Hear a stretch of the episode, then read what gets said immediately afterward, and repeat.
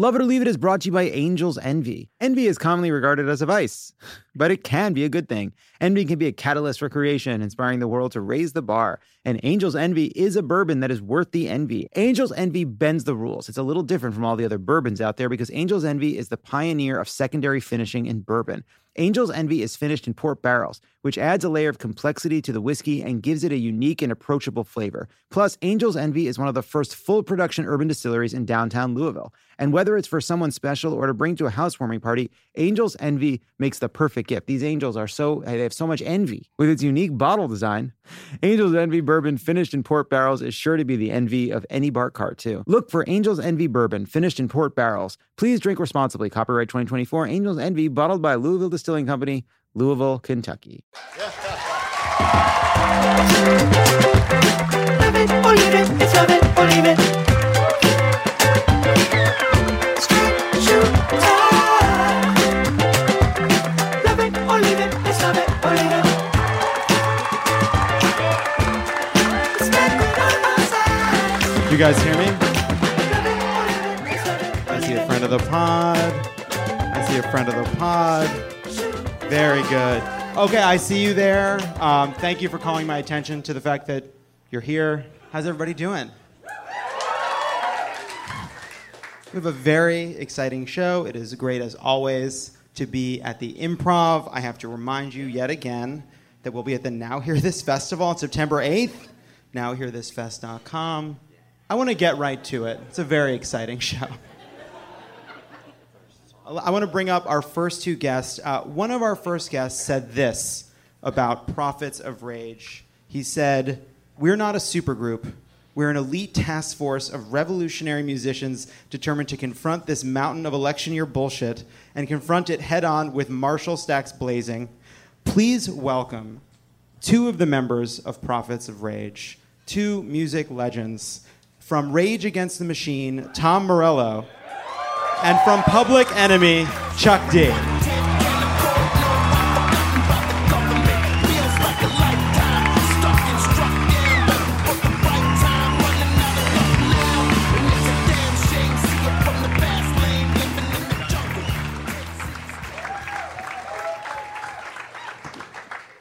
Thank you for being here. Thanks for having us. Well, all right. Thank you for catching me in the per- post rehearsal mode. I thought we was gonna be in the other room. Uh, no, the smaller room, we don't. We normally would be there, but you guys are here. Uh, so, the new album comes out on September 15th. You guys formed this group. Now, you started this during the election year. Uh, obviously, uh, it didn't work. I'd, I'd say the jury's still out. okay. Yeah, there was there was injustice before the Trump administration. There's injustice during, and there's likely going to be some afterwards. There is, however, resistance before the Trump administration. There's resistance during, and there will be resistance after. And we are throwing our hats in the ring to be the soundtrack to that resistance. Yeah, and I think that's awesome.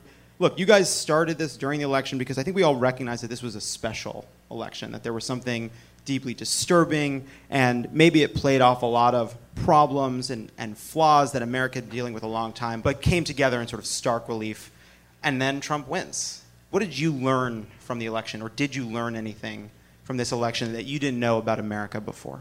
Well, we saw the ball of wax unraveling with, with just with the parties and the fact that it's a two-party system in the United States primarily throws you into that, that little area of uh, faux pas and confusion. So, what uh, I thought the Democratic Party did with the, the, the Bernie Sanders Hillary Clinton mess really that showed a lot of people who just want change saying, well, fuck, what is going on here? And, um, and we saw it unravel when it turned into Trump versus Clinton. And that even made Prophets of Rage even more necessary because we knew a lot of people were confused about making choices. So um, this man right here said, look, the situation in the world is not going to fix itself. So you got to get up and make those changes yourself. And I don't know if that answered your question, but I'm tired. No, I think it did. uh, one of the things you said about why you formed this band is that uh, dangerous times demand dangerous music. What does it what does it mean for music to be dangerous? Well, I mean, bad presidents make for great music, and there's never, and, and, and also there's never been a successful or important social movement in our country that hasn't had a great soundtrack. Music can both reflect the times and aim to change the times. And that's what we've done throughout our entire careers. And that's what we hope to do now in 2017. Yeah, yeah. So I don't know. Do you guys? There's been a lot of talk in the last like, day or two about the woke VMAs that there's sort of that they have the, the video music awards and everybody's sort of bending over backwards to be political. Mm. And I feel like a lot of people rolled their eyes because it's a bunch of artists getting up and saying, you know, this is what we're fighting for and this is what we care about, but it rings hollow. Mm. So what is the difference between political activism by musicians that's real and true and makes sense and makes a difference versus kind of I don't know. I, don't, I, I wouldn't. I wouldn't denigrate people who may not have had a history of political convictions because they feel a fear and anxiety about the times, trying to use the microphone to, you know, for some for some good. Um, I also I don't think it's a responsibility. I think as an artist you have one responsibility, and that's to be true to yourself and to your own convictions. If your convictions are about, you know, ass, then that's what you should write about. But if your convictions are about, you know, forging a, anarcho syn- syndicalist society, then you should write about that too. I mean, yeah, some people are just really politically passionate about ass. just something they really care about. It's what drives them to the polls. And honestly, if we had made that the focal point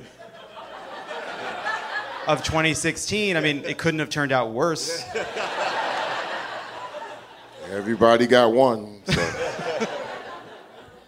Perhaps that's the path to victory in the next election. You know, we've had a lot of conversations about the future of the Democratic Party, and this is the first time that the role of ass as an instrument of political change has come to our attention, and I think that speaks to our blind spots. Oh, yeah, nick, you had nicknames and ma- mascots, you know, jackasses and elephants and So shit like that. And while while that's funny, ass is always funny. But uh, but uh, the the I think that people stand not leaving their convictions behind in their vocation isn't. You all right, Chuck? Uh, Chuck just dropped the mic. People not le- leaving the, don't leave your convictions behind in your vocation. I think that's what may have been. I didn't watch the VMAs. I wouldn't watch the VMAs, but uh, I mean, Game of Thrones finale was on. so, but what are you going to do? Yeah. yeah. Versus woke, you know. I want you to know something. We're going to bleep that. That's going to be the one thing that we're going to bleep. It was speculative in case there might have been a in the Where were we? Uh, so one of the things I think, whether well, look, obviously, I think everybody in this room is resisting Trump, but I think Trump speaks to a distrust and anger that I think was deeper than people realized. Do you, do you disagree with that? Not at all. I, I, I, you know, last year we toured the United States thoroughly, and we went through the, you know, the, the heart of the United States of America, and, and I don't say America, because people are not geographically inept, and so they throw America into these 50 disunited states. But we went across the United States, and uh, we were in states and towns that totally were against what was happening as far as coastal preference and more liberal situations and and now traveling and, and looking at the, the conditions or looking at farmlands and, and and you know we, we had a good cross section. Of course, people that came to the concert are, are converted of saying, yeah, whatever you guys, let's get racified and Public Enemy and Cypress and yeah, but you also have to look outside of that. I mean, who's actually running the building? What's who the union leaders? What you know? What do they have on their bumper sticker? And there was a lot of non-Hillary bumper stickers. So, and we saw that. So uh, we saw a wave that was growing when people were surprised when the election happened and election night. We saw a brewing as early as 2015 which brought along the, the whole premise of this group being able to have a voice in it. I, I come from Trump country, like small town Illinois, and I just visited there a week ago. And there's Confederate flags on, you know, stickers and whatnot. And and I, there are people that I knew growing up, and they're not bad people. They feel dicked over by the Republican Party, dicked over by the Democratic Party, dicked over by globalism. They, these towns are crumbling. They're like these these living versions of Bruce Springsteen song towns. Like the, the street the street where my family grew up, four of the houses have gone back to nature. You know what I mean? Like there's Yeah. the and um and so the you know all they have their kids either go into the army or they sell meth. The moms are strippers or we work at Walmart. Like that's not the future that they hope for. And when someone comes along and says it's the Mexicans' fault, it's the Muslims' fault, that's an easy out. And so one of the reasons why we formed this band is to say that you are identifying the problem correctly, but Trump is not the solution to that problem. And one of the biggest impediments, one of the biggest impediments of that has been the Democratic Party, who has been kissing corporate ass for so long that it's left its base behind. It's left the people of America behind, and it cleared the way for the Trump presidency.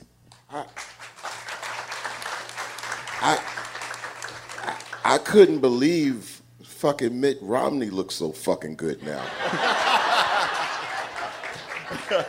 It's the weirdest thing. He's a shining pillar of liberalism. It's- Yeah, yeah. And I'm even thinking finally about George W. And I, that, that guy, he's the, People, people uh, showing pictures That of was a George. just our standards have fallen so low.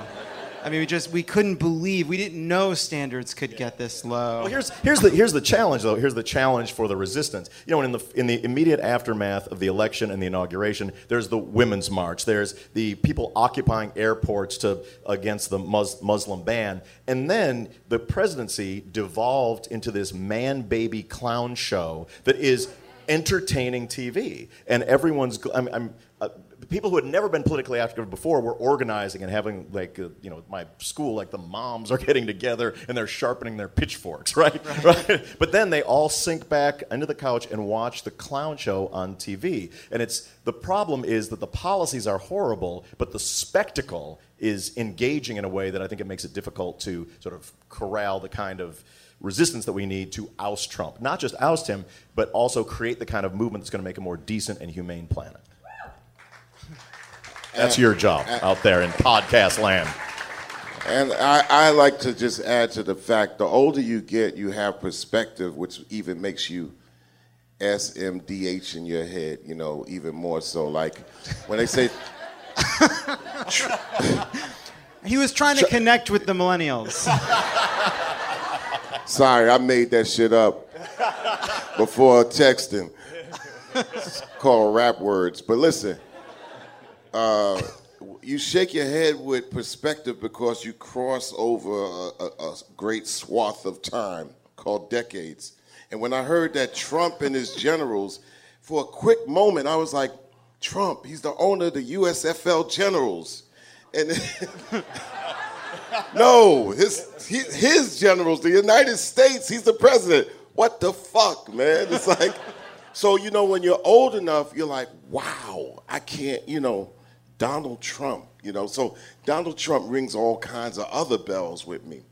And the thing is, is that if you know exactly what seed that this situation or spectacle was spawned from, you cannot ever be silent. I don't care. You ain't got to be a a, a, a performing group. You don't have to be an NBA ball player. You don't have to be a comedian. If you're a damn adult sitting drinking coffee in the morning, you got to scream out your door like, "This is fucking crazy," you know.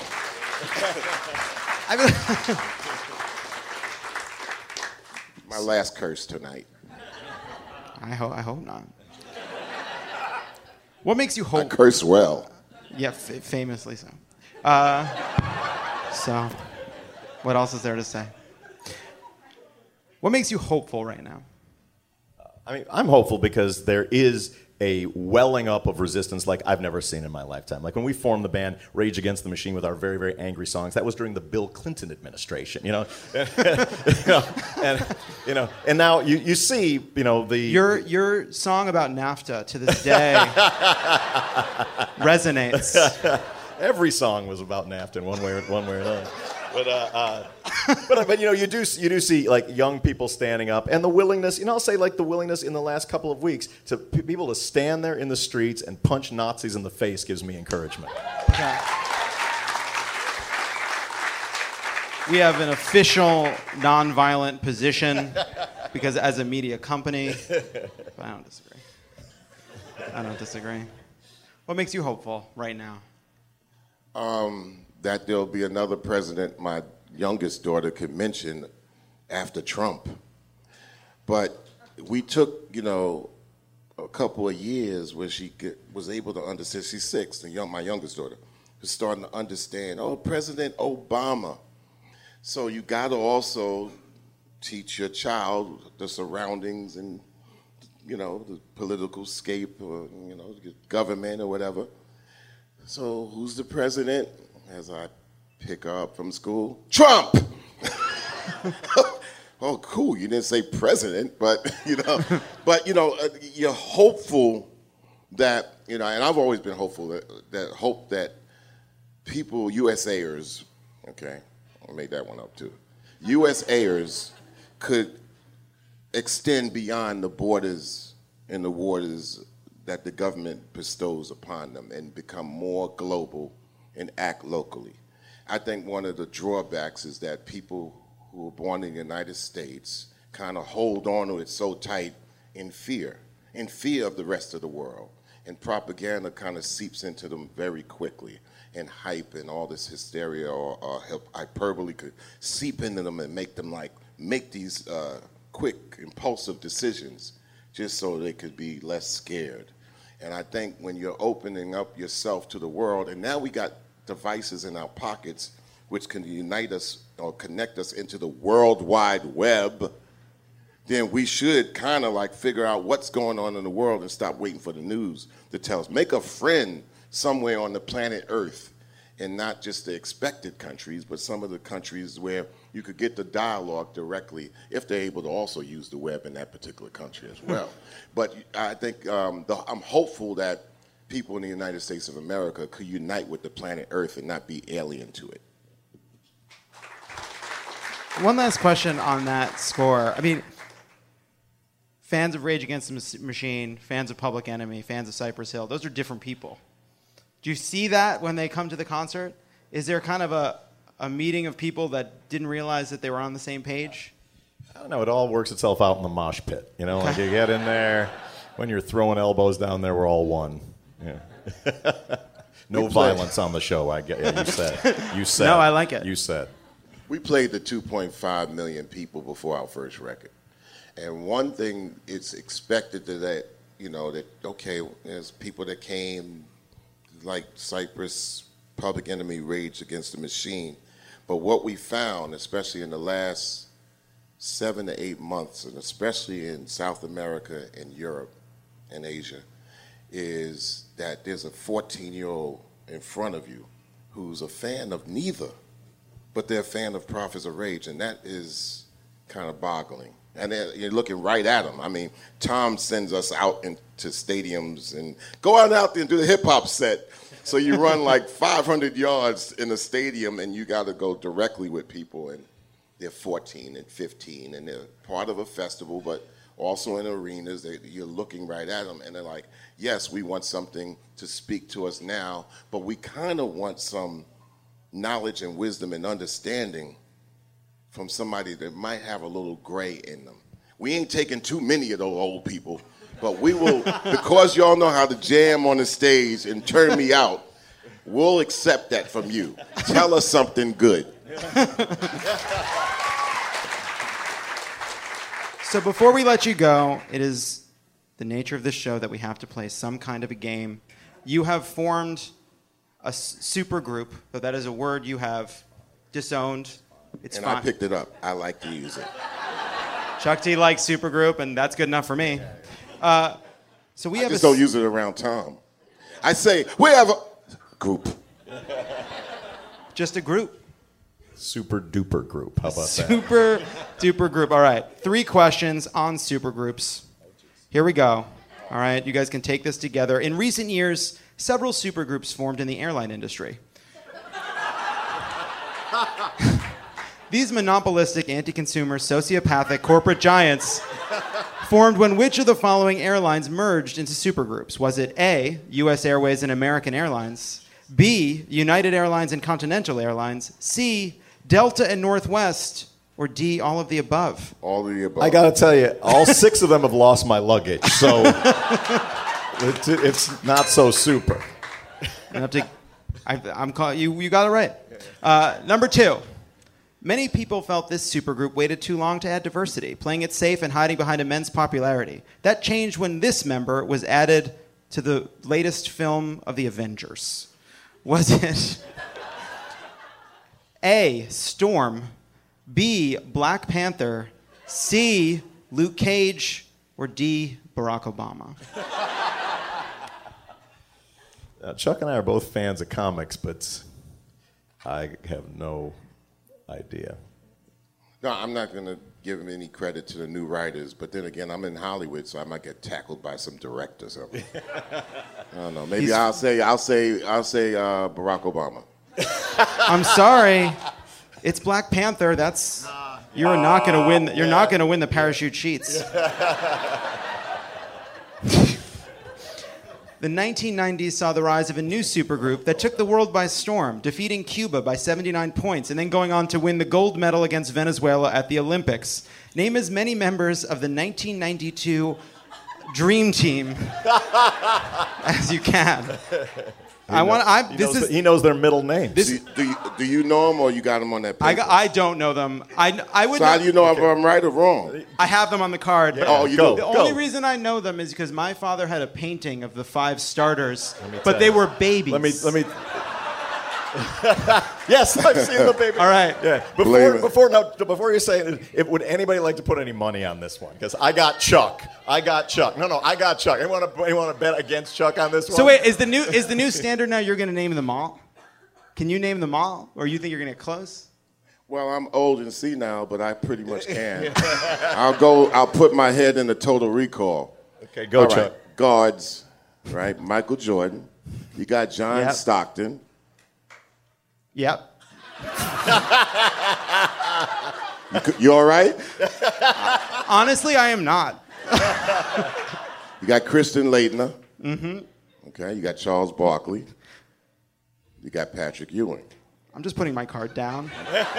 Put it down. David Robinson, Scottie Pippen, Magic Johnson, Larry Bird. You want more? Yes. honestly, this is the most spiritual experience I've had. Clyde Drexler. Okay, you want more? Yes. Chris Mullin. Yep. Okay, I mean, uh, I'm just saying yes to you. You're in charge.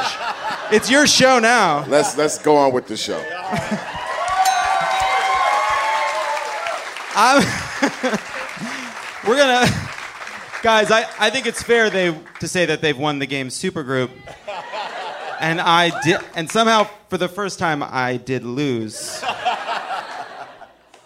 Thank you both so much. Now we are going to close with a dramatic reading by Tom Morello. We have put it in your hands to decide what you were going to read. There was a debate Yeah. upstairs. Yep.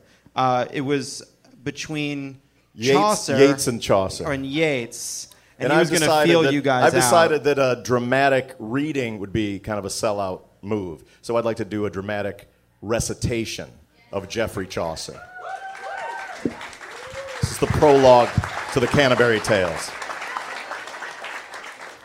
Vandar April with the shore sota, the drogta of March hath pierced the rota, and bathed every vein in switch liqueur, of which vertu engendered is the floor.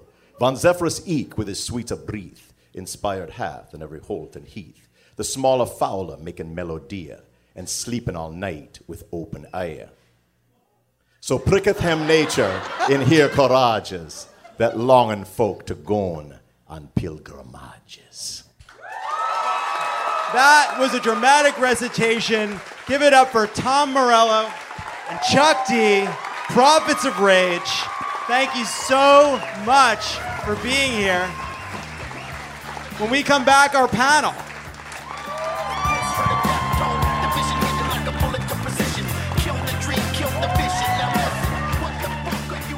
Please welcome our panel, She is a comedian and actor in Transparent, Take My Wife, and Suicide Kale. Please welcome Brittani Nichols.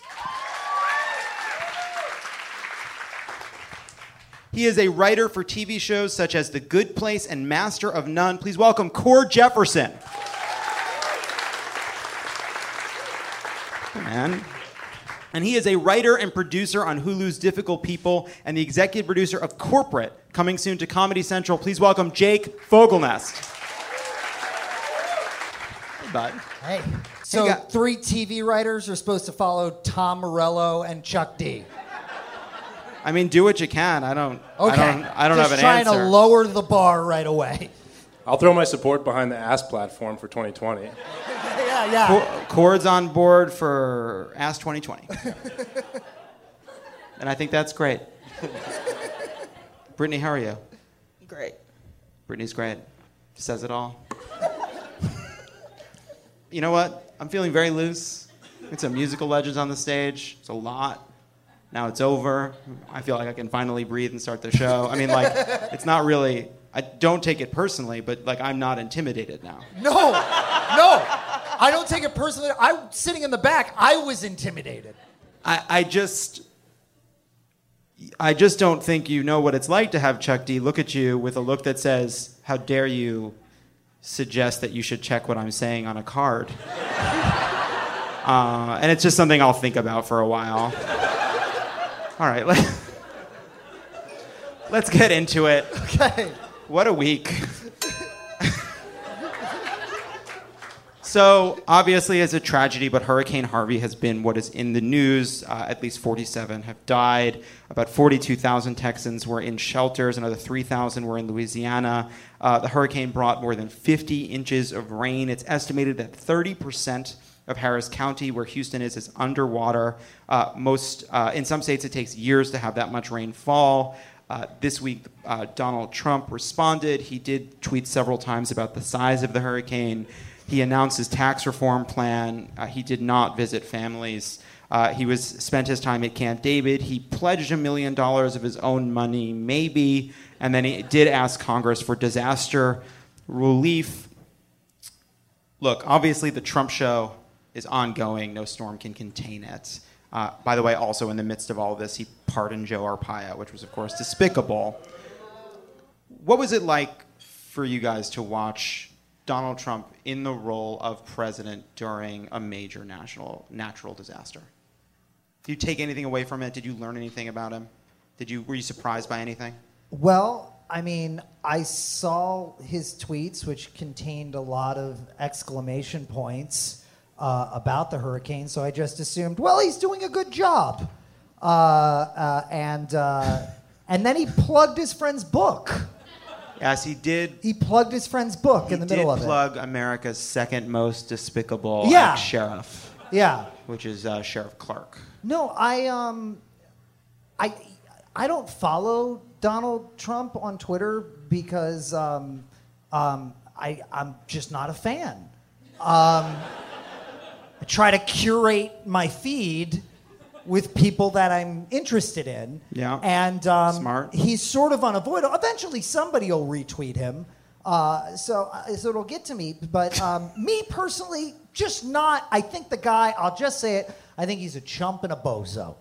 And I'm sorry to use strong language, but that's how I feel. what what I, Uh, I, was, look, I just, it's fine to say that. Okay. Um, but uh, just remember that some kids do listen to Love It or Right. Leave It Oh, yeah. because So kids, if you are, if you hear that, don't repeat that at the dinner table. They like the song. Yeah. That's all Um, there is to it.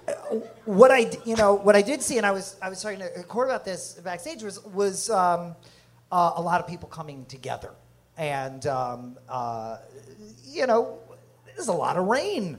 It did a lot of damage, and uh, people were were stepping up, and it was kind of good to see, you know, despite this uh, lunatic game show host who. Uh, I feel directly responsible for being elected just as a New Yorker in the 80s who laughed at him in Spy Magazine Yeah. and, like, you know, just, oh, isn't this guy a, a, a, a blowhard? And if you were to ask me years ago, um, who's the blowhard that goes on David Letterman uh, and Letterman makes fun of him? uh, that's going to end up president one day, I would have definitely said Harvey Pekar. And instead, it's Donald Trump. Deep cut. It is a deep cut. I'm Jake Fogelnest. I remain on brand. yeah, I think that I think that something that Jake got pointed out is that the resilience of American people, despite all of the shit that we've gone through for the past several months, and despite the past like horrible few weeks we've had in Charlottesville, to see. Uh, to see a turnaround from something that was so miserable and terrible for so many people to this week, uh, this it sucks that it took like a, a national horrific tragedy that uprooted millions of people's lives to like actually show some resilience and decency in America again. But I mean, I guess that's where we are in Trump's America. It takes like a, a, a, a, a ungodly deluge to like actually like show people supporting one another again. Yeah, yeah. What I took from that is that Trump has really solidified himself as uh, a merch president. He is the. mer- And honestly, I respect it deeply. Yeah, no, yeah. I don't know, the, the quality on that hat is questionable. Yeah, I don't think he. I don't think he like went through a bunch of different hats and th- landed on the one that he thought would meet the quality Yeah. that his fans demand, unlike some other people. I also think that this has been evidence of like, look what happens when you appoint people who actually know how to do their fucking job, right? Mm-hmm. Like, so Yeah. this guy Brock Long actually is an emergency management expert. He's done it for years and years, and that's who Trump put in the position.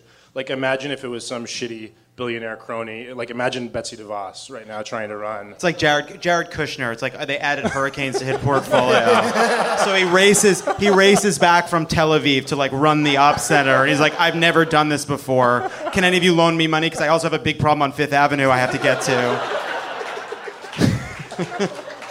I got a lot on my plate. I'm doing Mideast peace. My company's underwater. I'm probably gonna go to jail. And it's and I, I don't know anything about the weather.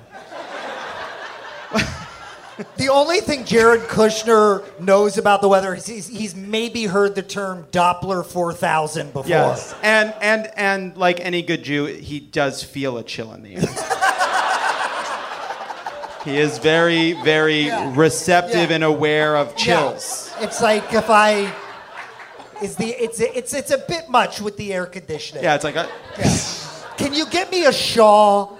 he needs a shawl. Well, no, and to to to Cord's point too, it's also just been a respite from the Trump show in the sense that this was a big national story that wasn't about what he's doing to divide the country. He could distract and make a joke of it and, and mess it up the way he's going to do that. But at the same time, it's still an, a, a big story that doesn't center him, uh, which I just think was sort of fascinating to remember a time in which we weren't talking about New York's biggest asshole seven fucking days a week. But yes, just to close that out, obviously it's a terrible tragedy, and we are uh, urging people to support the Houston Food Bank.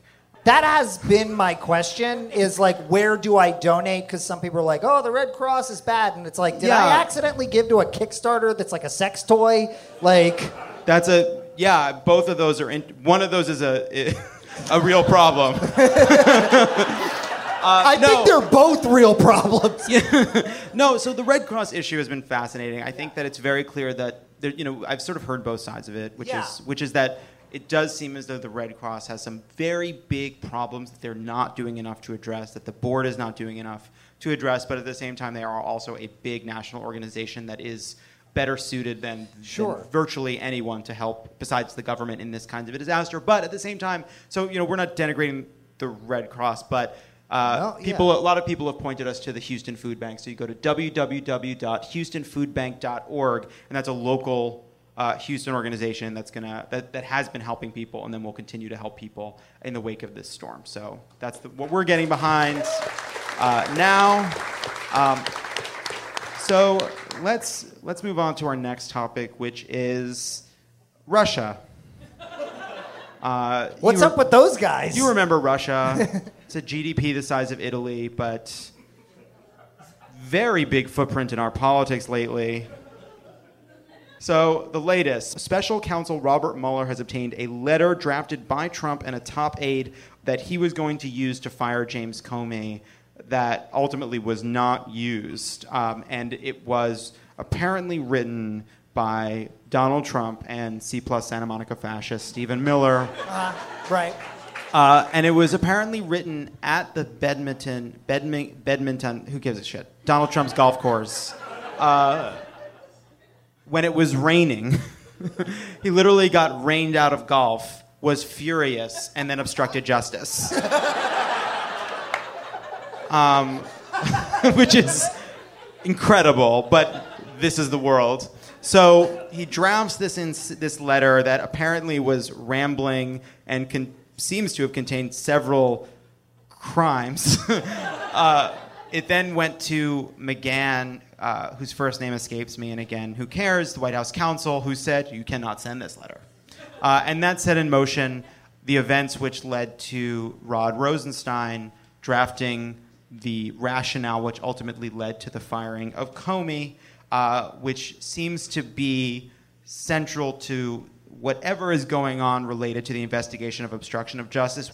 Also, uh, uh, news broke that Mueller is teaming up with the New York Attorney General in the Manafort probe, and the IRS Criminal Investigations Unit is now involved.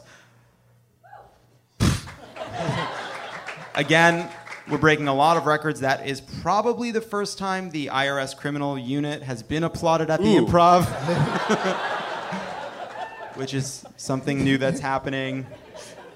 The thing that's the thing that's exciting, right, is that the the thing that I've read is that the uh, involvement of the Attorney General in New York is their attempt to, if they do bring charges, to avoid Trump being able to pardon people, right? Oh, Is that's that- very interesting. That's what I've read. Yes, is that, yes. is that, is Smart. that he is, they can he can pardon federal crimes, but he can't pardon state crimes. Yeah, you can't And pardon those so- state crimes. And so if We get him in a, New uh, York.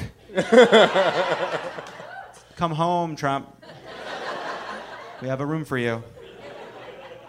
So that to me is exciting. That if if they're getting their ducks in a row that way, that's incredible because, I mean, if there's anybody who deserved to be charged with a crime and not get away with it, it's Joe Arpaio. I'm from Arizona, and that guy has been hell for that state for decades, and so. uh, Defeated- he, de- he deserved everything that was coming to him. Despicable. is- It is, reprehensible that, that he was pardoned. He was uh, he was a criminal and, and guilty as sin, and, and was is still an awful human being. We all, at least I can live knowing that he's an awful human being, but I wish he was an awful human being who's still uh, convicted of a crime and Yeah. was may, maybe facing jail time. the pardoning of Joe Arpaio is so egregious, and again, it is the sort of the constant refrain of Donald Trump as president, which is it is this mix of you know animus, cruelty, racism, Yeah. plus just brute incompetence because. There was no urgency to the pardoning of Joe Arpaio. He hadn't even been sentenced yet. It hadn't gone through any kind of review. Uh, it's it was uh, capricious and done in the midst of a terrible storm, which he then claimed was to get ratings, uh, which is obviously insane. But you know, it's a it's yet another reminder of just how. And nobody was asking for it. Nobody wanted it. So just to, uh, just to finish out on the Russia stuff, we've been talking about this Russia thing for six months. It Seems like every week brings some new revelation. Are we counting on it? Do we think that we can defeat Trump if this all turns to nothing? If uh, Mueller ends up not bringing charges? Do we feel as though we've spent too much time focusing on Russia, thinking about Russia all the time? How long did Watergate took a couple of years, right? Years, was- yeah, yeah, yeah, yeah. It was it was years. So I think that the thing that keeps me going is it's insane to think that that he hasn't even been in office for a year with all of the shit that we've. Yeah. I mean, it's every day is like a new trauma. It's it's hell. But it uh, the thing that keeps me going is realizing that Watergate took years and years. It's a slow trickle. I wish we. I know we all wish that it would happen tomorrow and there would be like some smoking gun, but. I think what's good that something that's good about the slow trickle is that I think that means the investigative team is like getting their shit straight and like Yes. making sure that they're getting everything in order so that these fucking assholes can't weasel their way out of it on like a loophole. Hopefully, that's Yeah. what's keeping me going. Is like hopefully it's because there's competent people working really hard to like make sure all the all the i's are dotted and the t's are crossed before they Yeah, lock get- everybody in jail. you saw like sort of Trump starting to tweet again, trying to attack James James Comey about putting a, about having done a draft of the letter about Hillary earlier than when he had the final uh, the final interviews or whatever other bullshit, uh, and you start to feel like they, they don't know, they don't, you know, going after Hillary Clinton, you know, going after Democrats, like there's access points there, right? Like Trump knows how to do that. But when it comes to like Comey, remember he tried calling him a, a whack job, and like Trump and Trump didn't keep. Trump is not afraid to repeat something till it sticks, and he didn't stick with that because he knows he's got a good gut for this, and he knows it doesn't work. It's like he doesn't have an access point for how to take down Robert Mueller. He doesn't. He Donald Trump has this incredible innate ability to to kind of find a weakness and just grab onto it. Lil Marco, low energy Jeb, crooked Hillary, whatever. And you look at Robert Robert Mueller, this sort of this upstanding, Yeah. you know, it's like if, like the 1950s, like you know, forged into like a, a suit, and then a head popped out, Yeah. and the, the the head was like a World War II recruitment poster. when we come back, okay, stop. Hey, don't go anywhere. There's more of Love It or Leave It coming up. Love It or Leave It is brought to you by Fast Growing Trees. Did you know Fast Growing Trees is the biggest online nursery in the U.S. with more than 10,000 different kinds of plants and over 2 million happy customers in the U.S.? You can grow lemon, avocado, olive, or fig trees inside your home. On top of the wide variety of houseplants available, Fast Growing Trees makes it easy to order online, and your plants are shipped directly to your door in one to two days. And along with their 30 day Alive and Thrive guarantee, they offer free plant consultation forever. Mike Pence should have gotten one of those after election day. the experts at Fast Growing Trees curate thousands of plants for all climates, locations, and needs. Available 24 7, you can talk to a plant expert about your soil type, landscape designs, and how best to take care of your plants. The point is, I may not have a green thumb, but that's why Fast Growing Trees is perfect for me because it makes it so easy. Right now, they have some of the best deals online, like up to half off on select plants. And listeners to our show get an additional 15% off their first purchase when using the code LOVEIT at checkout. That's an additional 15% off at fastgrowingtrees.com using the code LOVEIT at checkout. Fastgrowingtrees.com, code LOVEIT. Offer is valid for a limited time. Terms and conditions apply. This show is sponsored by BetterHelp. What's the first thing you do if you had an extra hour in your day? Would you go for a run? Would you take a nap? Would you read a book? Would you show up for a friend? I mean, or maybe I'd hang out with a friend. I don't know if I would show up for a friend. Well, okay. Good to know. Good to know. A lot of us spend our lives wishing we had more time.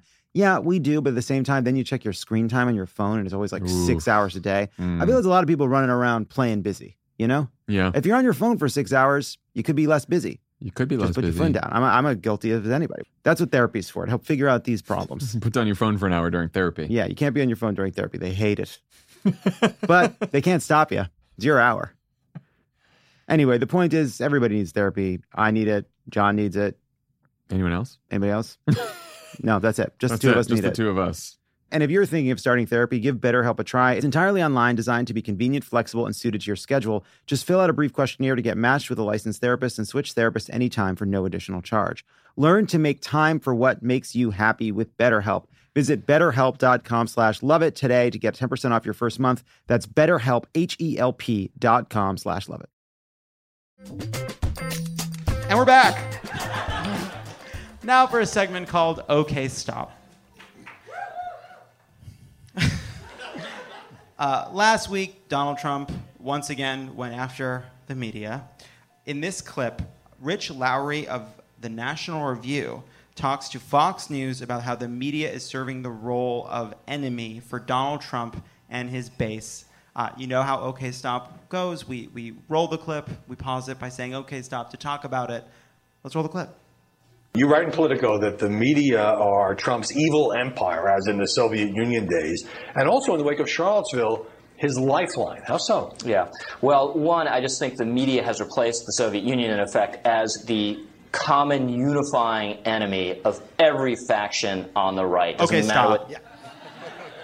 That's that's true, and totally crazy. That this is the unifying enemy that Donald Trump sort of recognized was something that brings together every facet of his base. I believe that Trump condemning the media and a lot of people on the right condemning the media is also a code word for, for saying like you guys are a bunch of Jews. I think it's like anti-Semitism. I think it's hidden anti- anti-Semitism. I think it's always been hidden anti-Semitism, and that like the Jewish media Yeah, liberal is Jewish is run uh, is our enemy. And I, and I think that that is that is something that goes unspoken a lot of the time when you hear shit like this. Um, and so I think a lot of us sort of I think I'll speak for myself. I, I was certainly lulled into thinking that Jewish people were basically white people in the United States of America. I really, I did believe that. I felt like, you know, the Judaism sort of had been so um, I'm. Jewish, and so was I.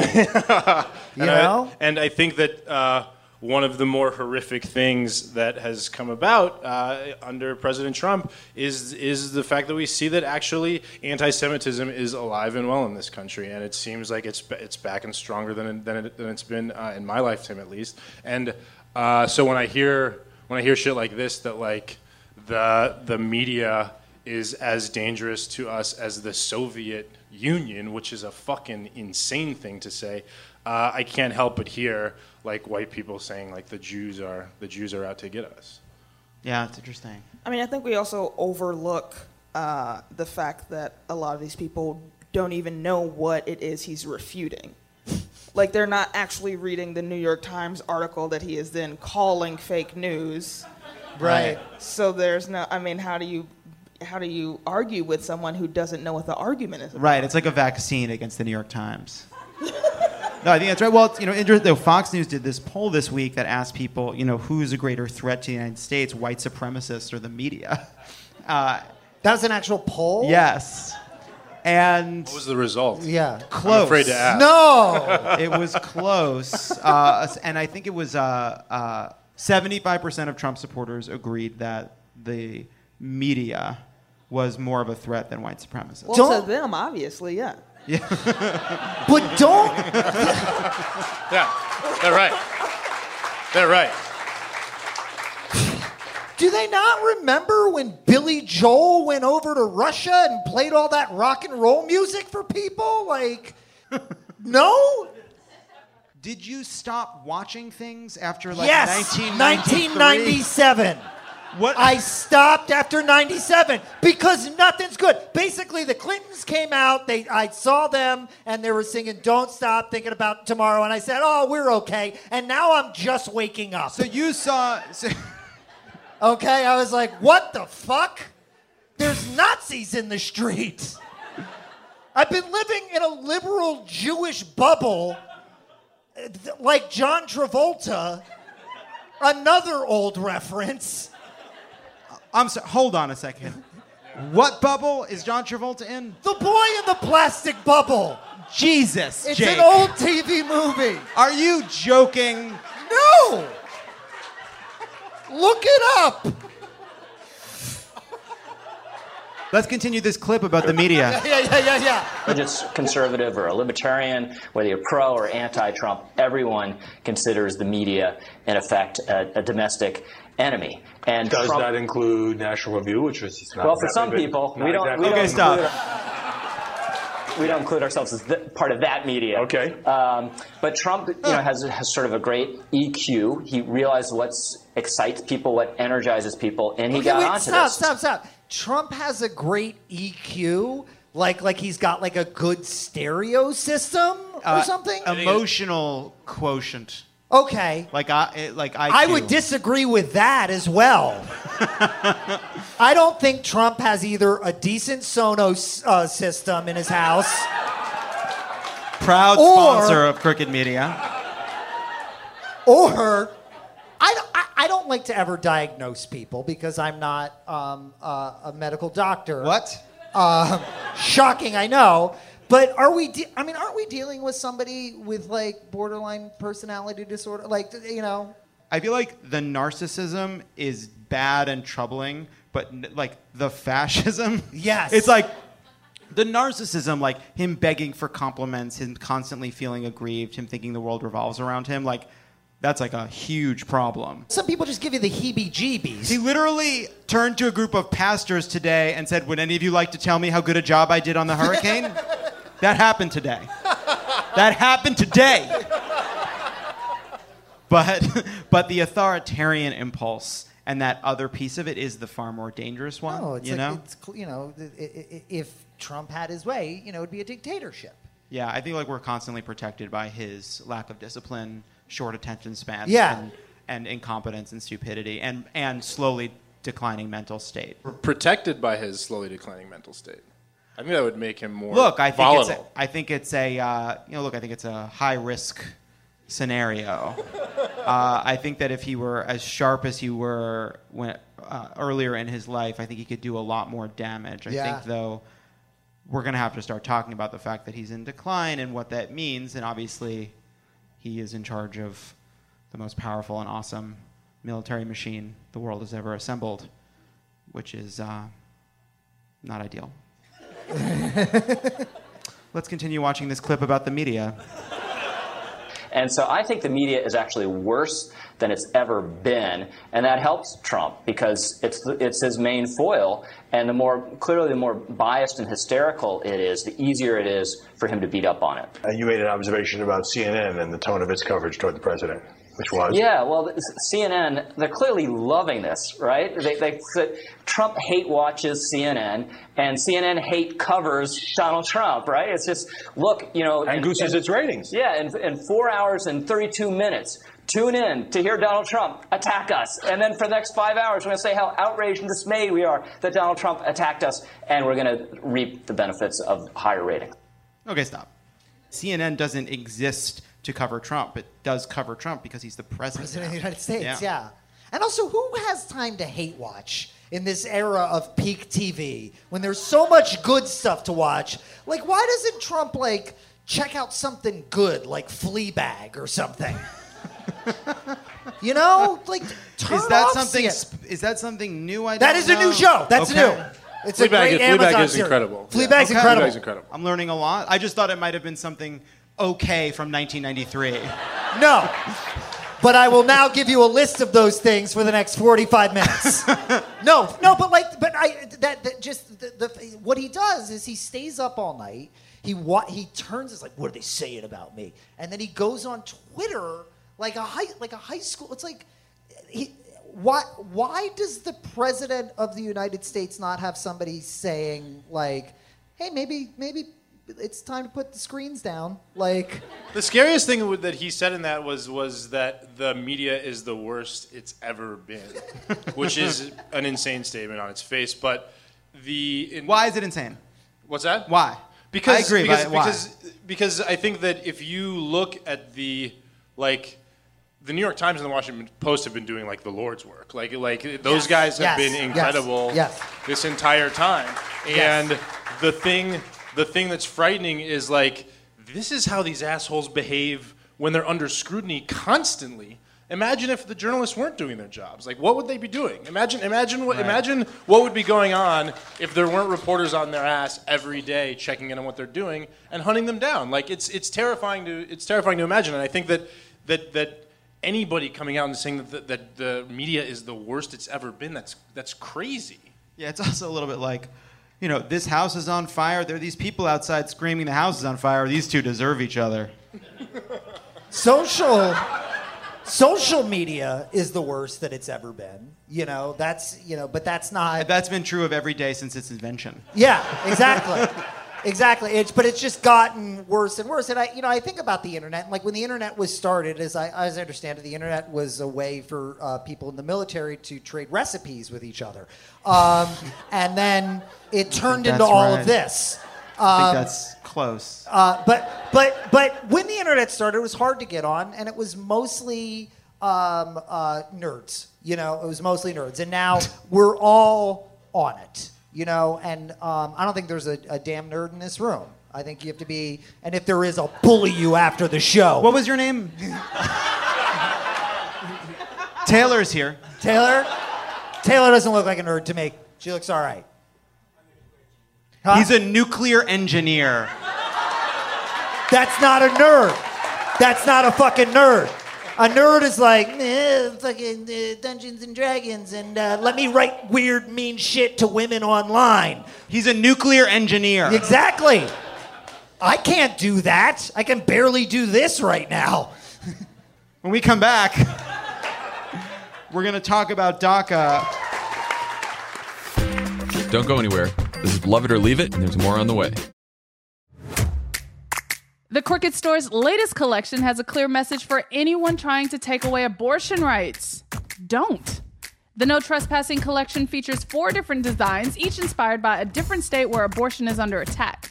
There's Stay Out of My Swamp for Florida, Stay Out of My Hole for Arizona, Stay Out of My Prickly Pear for Texas, and Stay Out of My Strip for Nevada. But obviously, I'll be wearing these no matter where I am. A portion of proceeds from the collection will go to Vote Save America's F Bands, the Fight Back Fund, which currently is supporting abortion rights organizations across Arizona, Nevada, and Florida. Head to crooked.com slash store to shop. It's 2024. We're facing another presidential election with huge stakes. You want to help. You don't know where your money will actually make a difference or how to figure that out. And sure, you love to take an edible and not think about it, but you can't because you do care. Let Vote Save America make it easy for you with their new anxiety relief program. Here's how it works. You set up a monthly recurring donation at the level that feels right for you, and Vote Save America will send 100% of it to the grassroots organizations and down ballot races that need it most. Then, at the end of the month, they'll tell you where your dollars went. That's it. Set it and forget it. Vote Save America has already raised $52,000 in monthly recurring donations. Love it. That's great. From over 1,000 amazing sustaining donors who've signed up and trusted Vote Save America to make their dollar go further. But we still have a long way to go, and Vote Save America needs your help to get there. Sign up at votesaveamerica.com and enjoy your edible. Legal disclaimer paid for by Vote Save America, votesaveamerica.com, not authorized by any candidate or candidates committee. And we're back. Guys, please welcome to the stage uh, from Dream Team LA. She's an Emmy nominated producer for Univision and a recipient of DACA. Please welcome Ruby Martinez.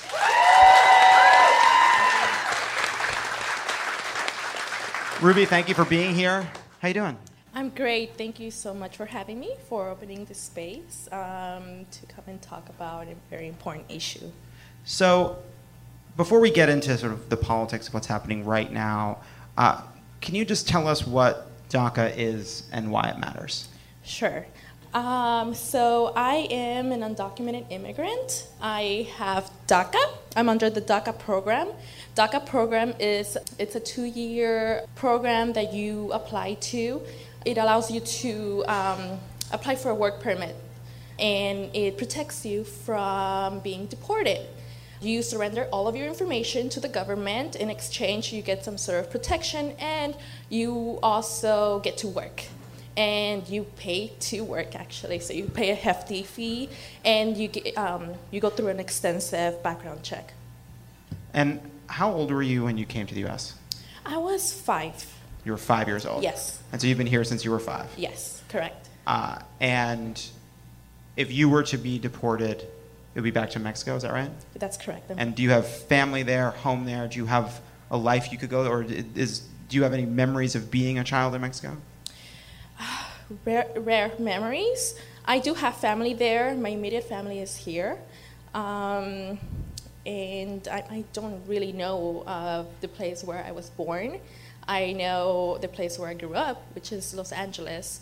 Um, this is home.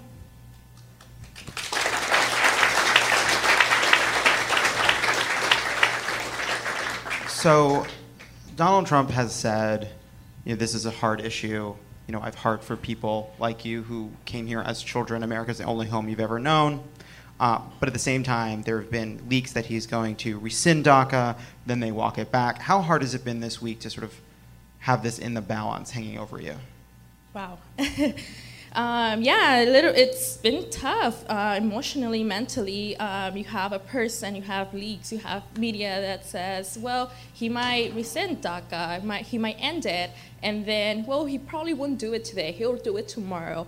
Rumor had it that it would happen today, now it's happening Tuesday, and people like me are just living, you know, just day by day, wondering if, you know, our livelihood is going, you know, to be cut off. Uh, we have families that depend on us and you know for us to be able to work and provide for that for those families and so we don't know what the future holds uh, but it's a very important um, you know why daca matters you know it, it gives us that um, ability to work like I said, families depend. Uh, some families depend on DACA recipients to actually work and provide for their, for their families.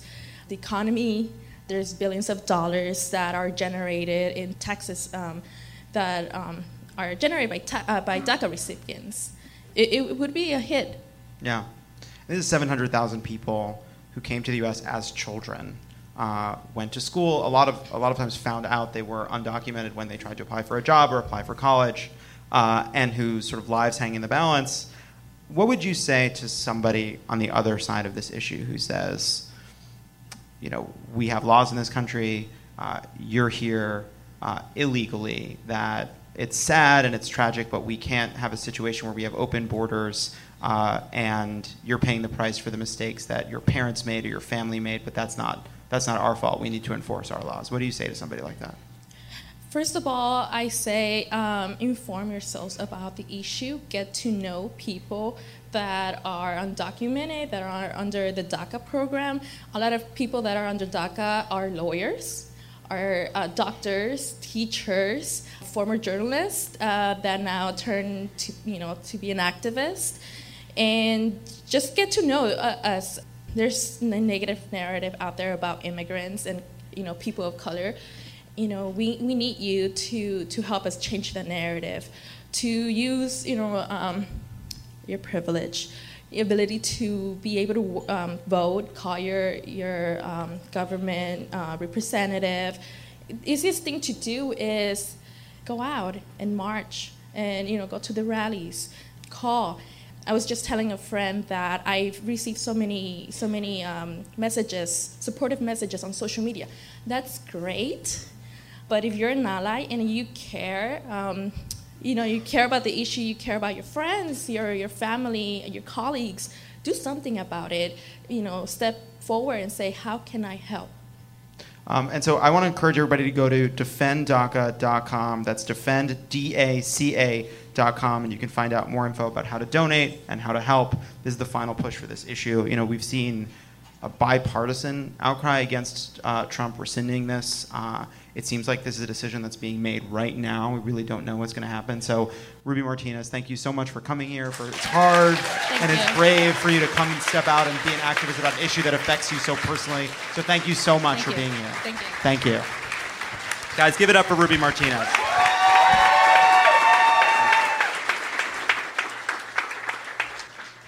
When we come back, too stupid to be true. Hey, don't go anywhere. There's more of Love It or Leave It coming up. The Crooked Store's latest collection has a clear message for anyone trying to take away abortion rights. Don't. The No Trespassing collection features four different designs, each inspired by a different state where abortion is under attack. There's Stay Out of My Swamp for Florida, Stay Out of My Hole for Arizona, Stay Out of My Prickly Pear for Texas, and Stay Out of My Strip for Nevada. But obviously, I'll be wearing these no matter where I am. A portion of proceeds from the collection will go to Vote Save America's F Bands, the Fight Back Fund, which currently is supporting abortion rights organizations across Arizona, Nevada, and Florida. Head to crooked.com slash store to shop. You know, Donald Trump has been talking about this stupid fucking wall for years, and this is another reminder of like just the cruelty and incompetence of it. Because I don't want to build a, I don't want to waste money on a dumb wall. Also, by the way, we have tons of fencing and tons of security along the southern border already. But, but dude, you want the fucking wall? let these people stay. Make a proposal. Actually, fucking do something. Like, yeah, like I just don't understand. Like, if you if you want there, you Donald Trump could have his wall if he came out and said, "I want border security. I want a wall. We will let." Uh, the undocumented young people in this country stay because they're here by no fault of their own, and America is Yes. the only country they've ever known. And we will do humane immigration reform that creates a path to legalization. These he could have his wall. He could have his wall, and he could have a vote. And is the it is again like to what we were talking about earlier, the cruelty and incompetence of Trump. It is a mix of just knee-jerk racism plus absolutely no strategy whatsoever. So what's the end result? We're going to have this horrible DACA decision. We don't know what it's going to be, and all these lives hang in the balance. Meanwhile, y- y- there's going to be endless fighting, and maybe the government will be shut down over this stupid fucking wall. Anyway, Trump is a nightmare. That's it. I don't have any. I don't know what else to say. It's like Anyway, well, I guess we're back from break. Whatever. we do this show in a comedy club. It's so fucking cathartic. Thank you. All right. Honestly, no, like because like, and and I, I- you know, I, there's a thing you hear a lot about like, oh, oh, but is isn't Trump great for comedy? You know what?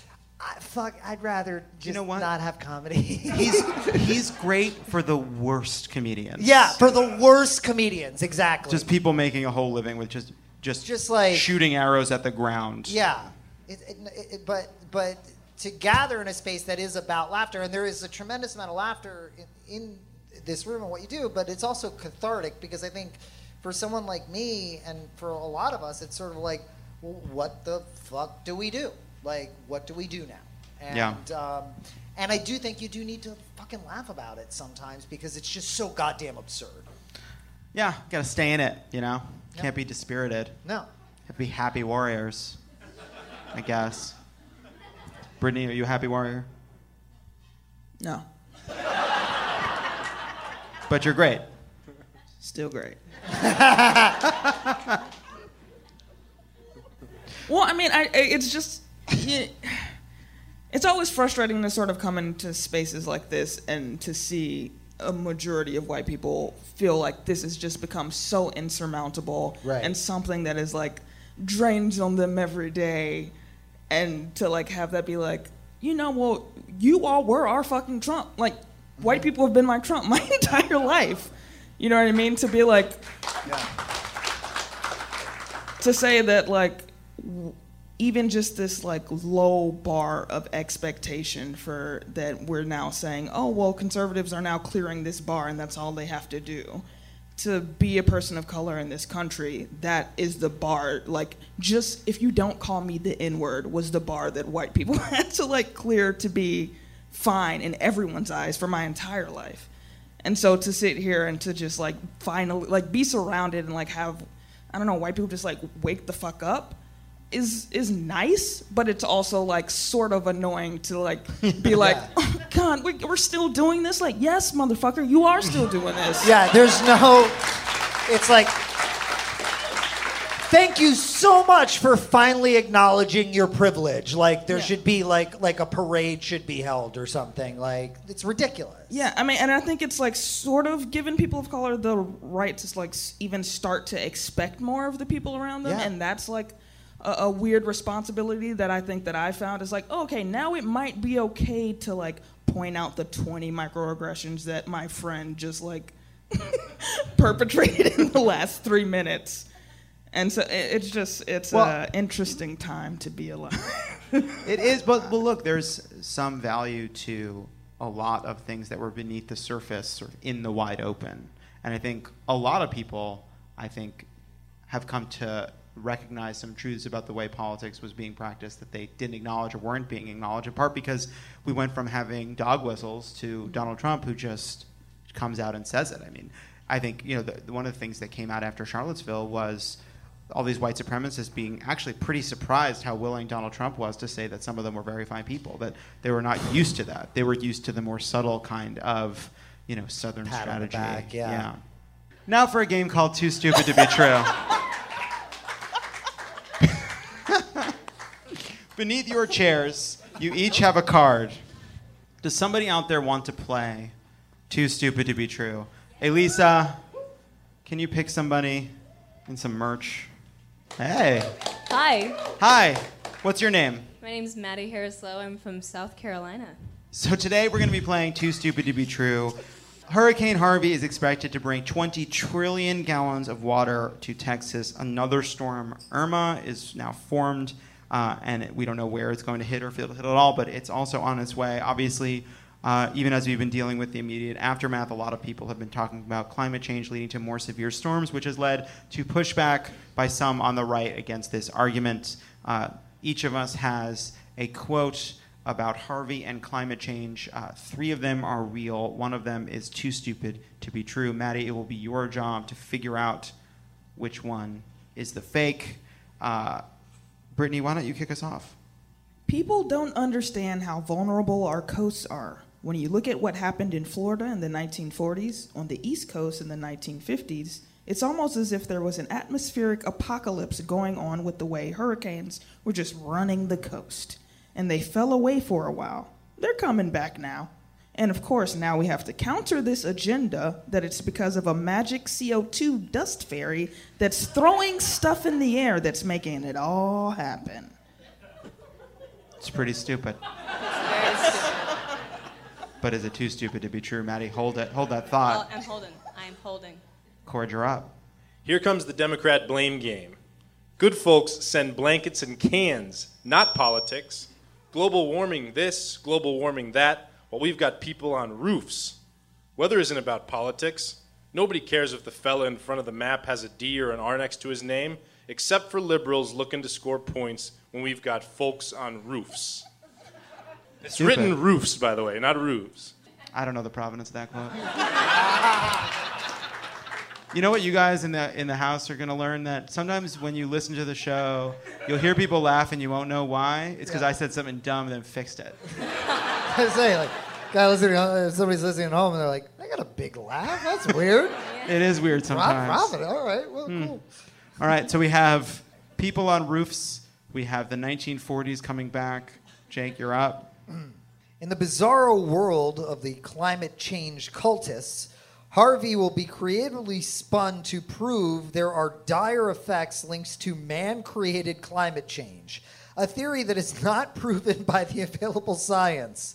Facts do not get in the way of climate change alarmism, and we will continue to fight for the truth in the months and years to come. Fairly stupid. Pretty stupid, but feels pretty real. Let's be honest about that one. Yeah. Mm-hmm. All right, last one from me. I don't believe Hurricane Harvey is God's punishment for Houston electing a lesbian mayor. well, that part's smart. But that is more credible than climate change. That part's not. I know yours is true because I know that it came from the devilish mouth of Ann Coulter. Yeah. Maddie's on the news. Okay, so you have three to choose from. You have facts don't stand in the way of climate. You have Cord's. There are people on roofs. You have we've always had bad weather. You you don't know how bad the hurricanes were in the 1940s. Which one do you believe is too stupid to be true? And I also want you to know that for the first time I have a personal bet of five dollars, but you will be wrong because people at the office felt that I needed some incentive to do a better job writing fake quotes because nobody had lost in quite some time. So, Well, I just really lucked out then. oh, oh no. Oh, no, no, you lucked out. Oh, because what do you think? Uh, I'm, I'm, mm, I'm gonna go out on a very long limb and say that it's roofs. Maddie, you've won the game. You have won a gift card to Parachute Sheets. We talk about them all the time. People love them. They go crazy for them. And now you've won them, and you did a wonderful job. Thank you, Maddie. Thank you so much. Thank you to our panel for reading the quotes. When we come back, the rant wheel. The Crooked Store's latest collection has a clear message for anyone trying to take away abortion rights. Don't. The No Trespassing collection features four different designs, each inspired by a different state where abortion is under attack. There's Stay Out of My Swamp for Florida, Stay Out of My Hole for Arizona, Stay Out of My Prickly Pear for Texas, and Stay Out of My Strip for Nevada. But obviously, I'll be wearing these no matter where I am. A portion of proceeds from the collection will go to Vote Save America's F Bands, the Fight Back Fund, which currently is supporting abortion rights organizations across Arizona, Nevada, and Florida. Head to crooked.com slash store to shop. And we're back.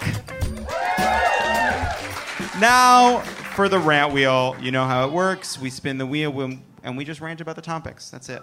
Uh, this week on the wheel, we have people describing themselves in their bios as foodies. We have the Lord of the Flies remake. We have the woke VMAs. We have Harriet Tubman on money, which has been put at risk this week. We have uh, uh, Secretary of Defense Mattis's speech about inspiration uh, in uh, to troops. We have Joel Osteen, who's been in the news. We have Burning Man, and we have the pronunciation of Lacroix. Let's spin the wheel. Wish you guys could see the face Cord just gave me about that.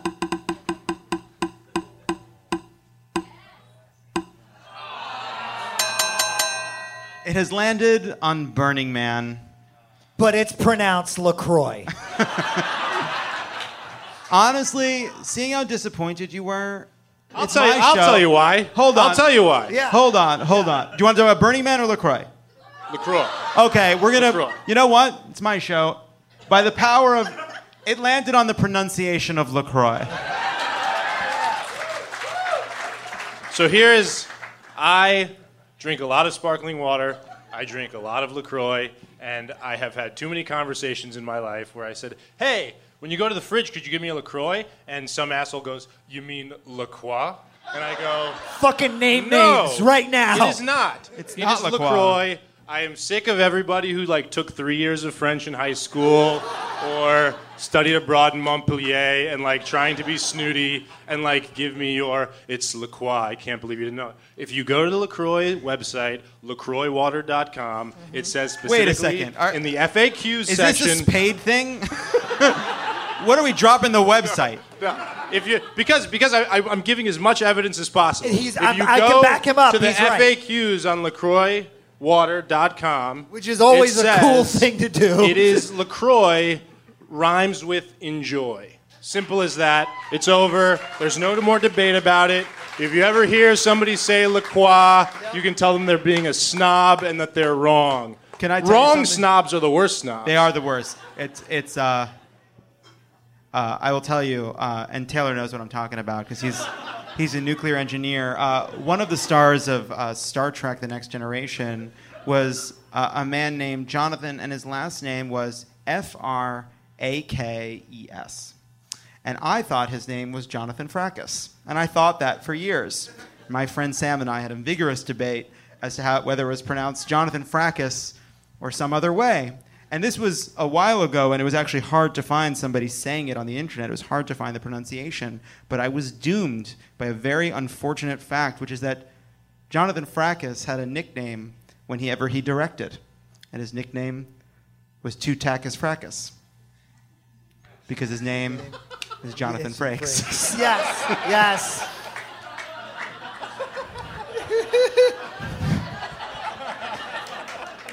That one was a little bit of a thinker. Let's spin it again.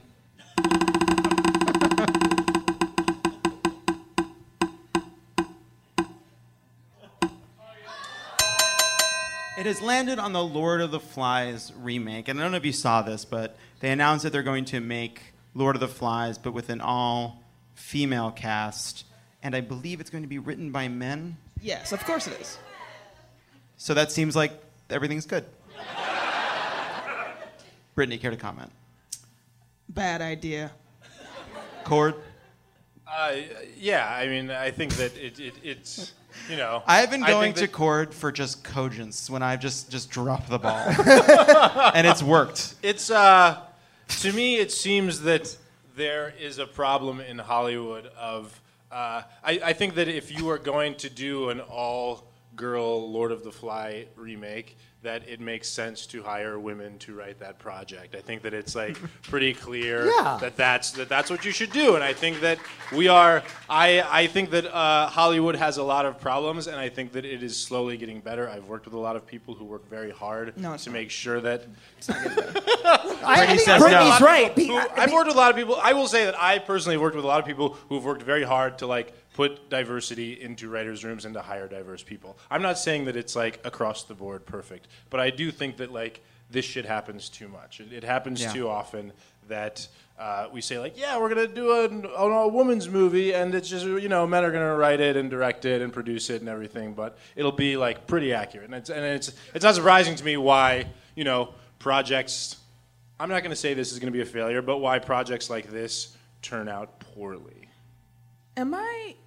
I don't know if I'm remembering this correctly because I did read this book a long time ago. But isn't the climax that they like rape a pig? I don't know. but I heard some people say yes. There are several literate people back there that were very Right. enthusiastic about Tom Morello's Chaucer, uh, and so I trust them. Yeah. Okay. I just feel like that's like the the moment where you like all of the toxic masculinity. Yeah. Like that's like the big thing. It's like, oh, they're fucked. They're like just doing the same shit regular society does. So I'm not really sure how the most important point is going to then be translated. How about a movie where people just talk to each other about stuff? You know what I mean? and it's like got like a three million dollar budget, and there's no superheroes in it, and it's just people having conversations. And they can play it at the Angelica Film Center. Is that you know still I would- open? you know what I would like? I would like a movie about two gay guys who fall in love, but the problem isn't like 1950s homophobia or like the Israeli Palestine divide, but like the problem is like he owns an ice cream parlor. Right, right, yeah. He's from he's from Baskin Robbins, and like that's the issue. Yeah. Like He's why is it Baskin every Robbins? One guy's ride or die Ben and Jerry's. Yes. And it's just like, don't I don't like your hippie friends. Why is every? I just would like to see two gay people lead a movie where it's not homework. is that so much to ask? Every time it's like, I, you know what I'm saying? I mean, this is a very opportune time for me to plug my movie, Suicide Kale, which Yeah. is now on Amazon. Suicide Kale fulfills exactly what I'm talking about. He thinks he hasn't seen it. I haven't seen it, but I have high hopes because I really like the vibe between me and Brittani on this stage, and so I'm pretty excited to watch it. Where is it? Uh, Vimeo, Amazon, and iTunes. Sweet. Corey, do you have anything to plug? Other than LaCroix.com? The Good Place uh, season two premieres. I, I, would- I would probably be in trouble with my boss if I didn't say it. The Good Place season two premieres. I love The Good in Place. September on NBC. Uh, check it out. And uh, Master of None season two is on Netflix right now. Corey's crushing it. Jake. Pl- oh, plug? He, wa- you, wa- you want to plug season one of The Single Guy coming to NBC in 1995. The famous Teddy Z, starring Jon Cryer and Alex Rocco, God. is coming to CBS. Uh, no, uh, difficult difficult people is on uh, uh, Hulu uh, right now, and uh, uh, this week very special guest star. No one's more relevant than from the Monkees himself, Mr. Mickey Dolenz.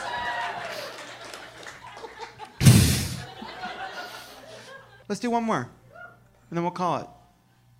Loose night. I don't care.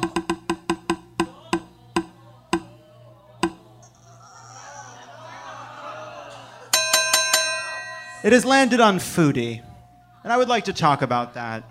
You want to talk about Joel Osteen? I can't believe that Joel Osteen, a mega church pastor who teaches the gospel of believe in your dreams and give me money. Do you see Tyler Perry gave him a quarter of a million dollars? What? I don't understand that. I don't want to get to the They're bottom friends. of that. They're old friends. I don't want to get to the bottom of it.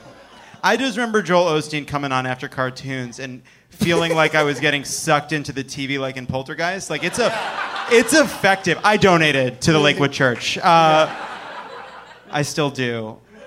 I'll tell you what my rant is. You people got to lay off my man Joel Osteen. I'm just kidding. But the, but it landed on foodie, and I do want to talk about that, which is, yeah, it is all right. It is all right. It is all right that I'll talk about what the fuck I want to talk about. You know who I hear is quite a foodie? Joel Osteen. The only reason I wanted to put foodie on there is it kills me when someone has a Twitter bio and they are limited to the number of things that they can use to describe themselves. And one of the key features they want to know that they want you to know about them as human beings is they enjoy the consuming of food. Something that 100% of us do to stay alive. You know, look, I love, I love, uh, I love Breaking Bad, inhaling oxygen and exhaling carbon dioxide. I think it's dumb as hell. I mean, I think it's a code word because if someone says foodie, then you know they got disposable income, they got free time, Yup. they got friends to go eat with. Holy shit. Maybe it's just effective Yeah. communication. You just blew this whole thing wide open. yeah. Brittani, Are you a foodie? She's not. I'm not a foodie, but I, I do like food. As we all do. I want to thank our panel. Give it up for Brittani Nichols, Cord Jefferson, Jake Fogelnest. I want to thank Ruby Martinez, and I want to thank Tom Morello and Chuck D from Prophets of Rage. What a great show. Thank you for coming out. Good night.